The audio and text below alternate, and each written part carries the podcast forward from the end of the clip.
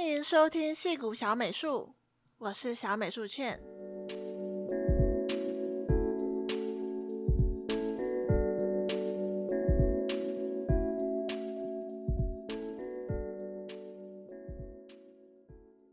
在美国做艺术设计能养家吗？这是我写部落格一年多来最常被问到的问题。我发现大家都非常关心做艺术设计是否能赚钱。怎么说呢？这个问题其实蛮大的，因为艺术设计的相关专业包罗万象呀。例如比较常见的平面设计、视觉设计，到工业设计、珠宝设计、服装设计、使用者经验设计等等，很多很多都是艺术设计相关的范畴。这边呢，就以我比较熟悉的 3D 游戏美术领域来讨论。以受雇者来说，我们这边呢，就只用呃在美国工作的受雇者来做讨论。一般呢，分成三种路线：一种是 in-house，也就是在工作室全职工作的美术；一种是与工作签订短期合约。例如半年、一年工作合约的，这样的我们一般称为约聘制，就是 contractor。最后呢，就是自由接案的 freelancer。这三种工作形态呢，能享有的福利以及薪水，嗯的标准都有不太一样的差异。这适合不一样的生活形态。其实呢，我觉得选一个工作嘛。其实呢，就是选择你的生活形态，你必须要用这个工作的各方各面去想，它是否符合你想要过的生活。那我们以下呢，做薪资的讨论都是以美金计算，并且是以年薪，因为呢，在美国大部分的工作，我们一般都是爱讲说，哦，我一年年薪多少钱这样子做讨论。那么呢，我就找了一些美国比较具有公信力的网站，以及我自身的经验，以及呢跟身边啊同事啊朋友啊，就是说呢，嗯，在这个圈子的人，就是听来的一些讯息。根据 Glassdoor 来说，一个全职的 3D 美术，在美国平均全国的底薪呢是五万九千五百一十五美元。行业中偏低的薪水是四万一千元，偏高的薪水是九万元。ZipRecruiter 中位数的统计呢，则是六万三千一百一十二元。而比较特别的有 Salary.com，它有单独根据湾区做出来的统计，在湾区呢，3D 美术的中位数是十一万七千三百三十七元。一般来说，全职的美术除了底薪之外，很多工作室有些会给股票。除了股票外，有些呢是给所谓的 revenue share。嗯，什么是 revenue share？就是游戏产品上市后，会有一部分的获利会分润给员工这样。那其实这部分我觉得是，嗯，也是有点难讨论，因为这部分的。就是每个工作室能够给，就是大概多少，其实有非常非常大的差异。就是 A 工作室跟 B 工作室可能就真的是天差地别这样。所以呢，我们就大概吧，就大概算，大概会是底薪的百分之十到十五这样。还有呢，就是我们在年终的时候，有很多公司他们会有所谓的 bonus。那 bonus 就比较像我们所说的奖金，一般奖金是看个人平时工作的表现。就在美国这边的公司，一般会有一年两次或一年四次的 performance review，也就是会去跟你的主管啊去检讨说你，呃，这半年的这个表现怎么样，然后这一般是作为就是奖金跟升迁的依据。那么有些公司不是只看就是你平时的表现，他还会看公司当年的游戏，就是这个就讲很现实啊，就是当年的销售量如何。那如果说卖得很好，那我们就至少可以拿到大概就是百分之十到十五这样子。所以呢，一个全职的美术，他所有的所得应该是要底薪加上股票，或者说是这个 revenue share 的福利，以及加上最后奖金的部分。我们应该是要这三个就是加起来一起看，会是比较客观的。那么我们就在这边做一个总结，根据身边的人还有我自己的一些相关经验，就是一个工作三年左右或者是以下的初阶美术，他所有的这个所得比加起来应该会有七万块左右。中间美术呢，则大约落在十万到十二万这个范畴。再来就是比较资深一点的美术，那可能就会在十三万到十六万之间。不过呢，那你会说呢，我到资深美术之后还有什么呢？一般来说，在上面还会有所谓的 art lead，就是比较像是一个一个团队的一个组长这样。然后在上面一般来说还会有像是。Creative Director, Art Director 就是总监。那其实这个在网上之后，其实就很难讨论，因为真的就是工作室之间还有公司之间的差异真的太大了。不过我自己就是当然会听到一些你知道，就是行业传说啊什么的。像我是有听过，就是一些比较知名的工作室，就是艺术总监甚至会给到就是五十万。然后甚至还有就是听过别人说还有更高的，可是这个当然怎么说，这真的是行业中的凤毛麟角，所以我还是认为就是以资深美术或以下去讨论是比较有代表性的。那我们这边就是像我前面所说的，要比较注意的一个点，就是工作室跟工作室之间的续薪级距差异真的非常的大。那我其实觉得这也是我们这个行业一个比较不好的地方，因为像如果说像我可能比较熟悉的像软体工程师在湾区的话，他们其实会有一个比较接近的一个续薪，就算说你是比较大的公司跟比较小的公司，或者是说是名声比较好的公司，或者没有那么好的公司，应该这么说，他们之间其实个差距不会有像。就是做美术的差异到这么大，就是我自己的经验，甚至你可能跳一个工作，你的薪水就会涨两倍。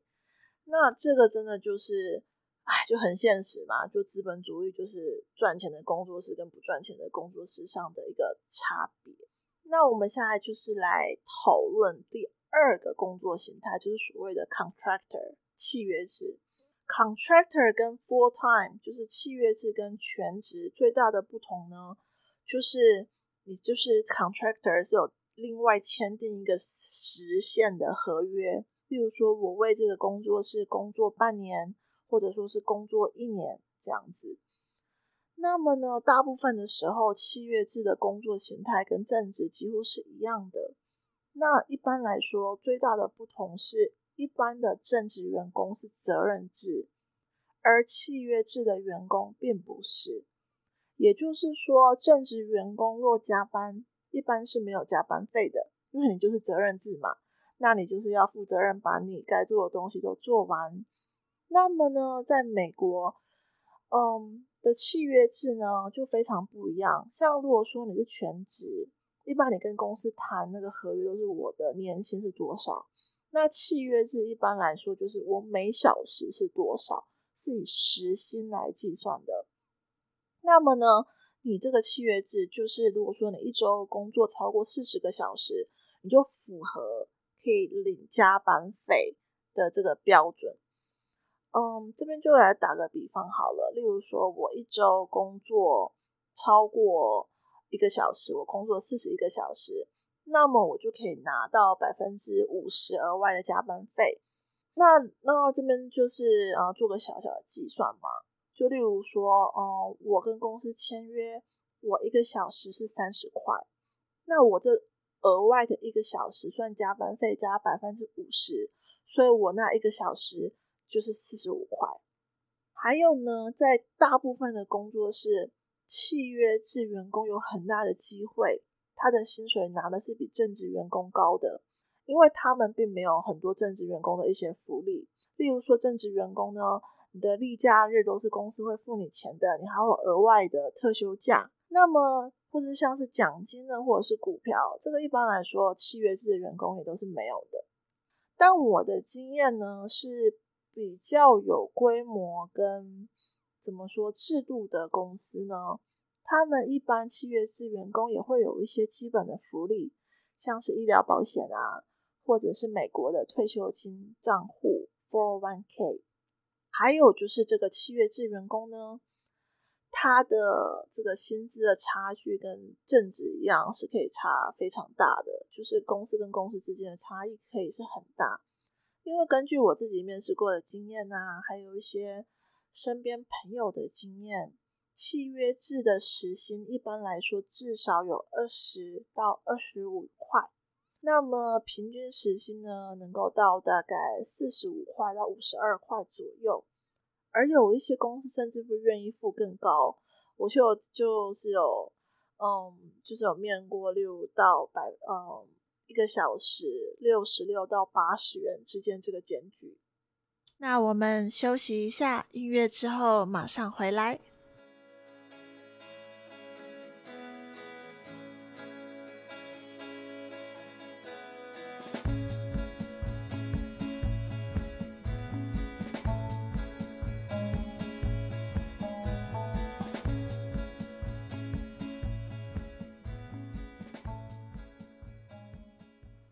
最后要聊的工作形态就是自由接案。自由接案这方面，嗯，真的就很难说了，因为现在市场上的行情比较混乱。一些比较知名的自由接案平台，例如 Upwork，上面有非常非常多的案子，就是那个价位低到很夸张。例如一个 3D 人物收一百块。这真的是非常非常低的，就是非常不合理的一个价位。那我之后呢，会开一集跟大家聊聊怎么找到有质感的、会尊重专业的业主。那我们以下呢，就是呃跟大家讨论有质感的业主大概会开出一个什么样的行情呢？一般来说呢，3D 案子的薪水算法有分成每小时多少钱，以及跟一个案子多少钱。那么呢，一个小时呢，以 freelancing 来说，至少是三十到四十五块。这已经其实算是一个稍微偏低估的算法了。那也有算就是一个案子多少钱的。比如说，呃，一个游戏里面的角色的武器，一个枪好了。这个枪呢，由于是跟玩家非常贴近的一个物件，所以要做的非常细致。那这样子，这样一个物件，大约至少会是四千到五千美金左右。当然，也是要看你的一个平台。像是如果说你是桌机游戏，你对这个细节的掌握度要比较高的话，那就可以拿一个比较高的价格。那如果说呢，你是可能是一个手游游戏，那它其实要求没有这么高，那可能就拿不到四千块这样子。那自由接案呢，其实呢是跟就是哦契约制员工很相似，但它相对来说眉眉角角又很多，所以这已经有点。脱离只能用薪资讨论的范围了。那么呢，我们会做独立的一集来跟大家讨论。那现在呢，所得聊完了，我们就要聊聊 比较不喜欢的话题，那就是你有所得就一定会有税的问题嘛。那全职员工跟契约制员工的税的算法是相当接近的，因为这两者其实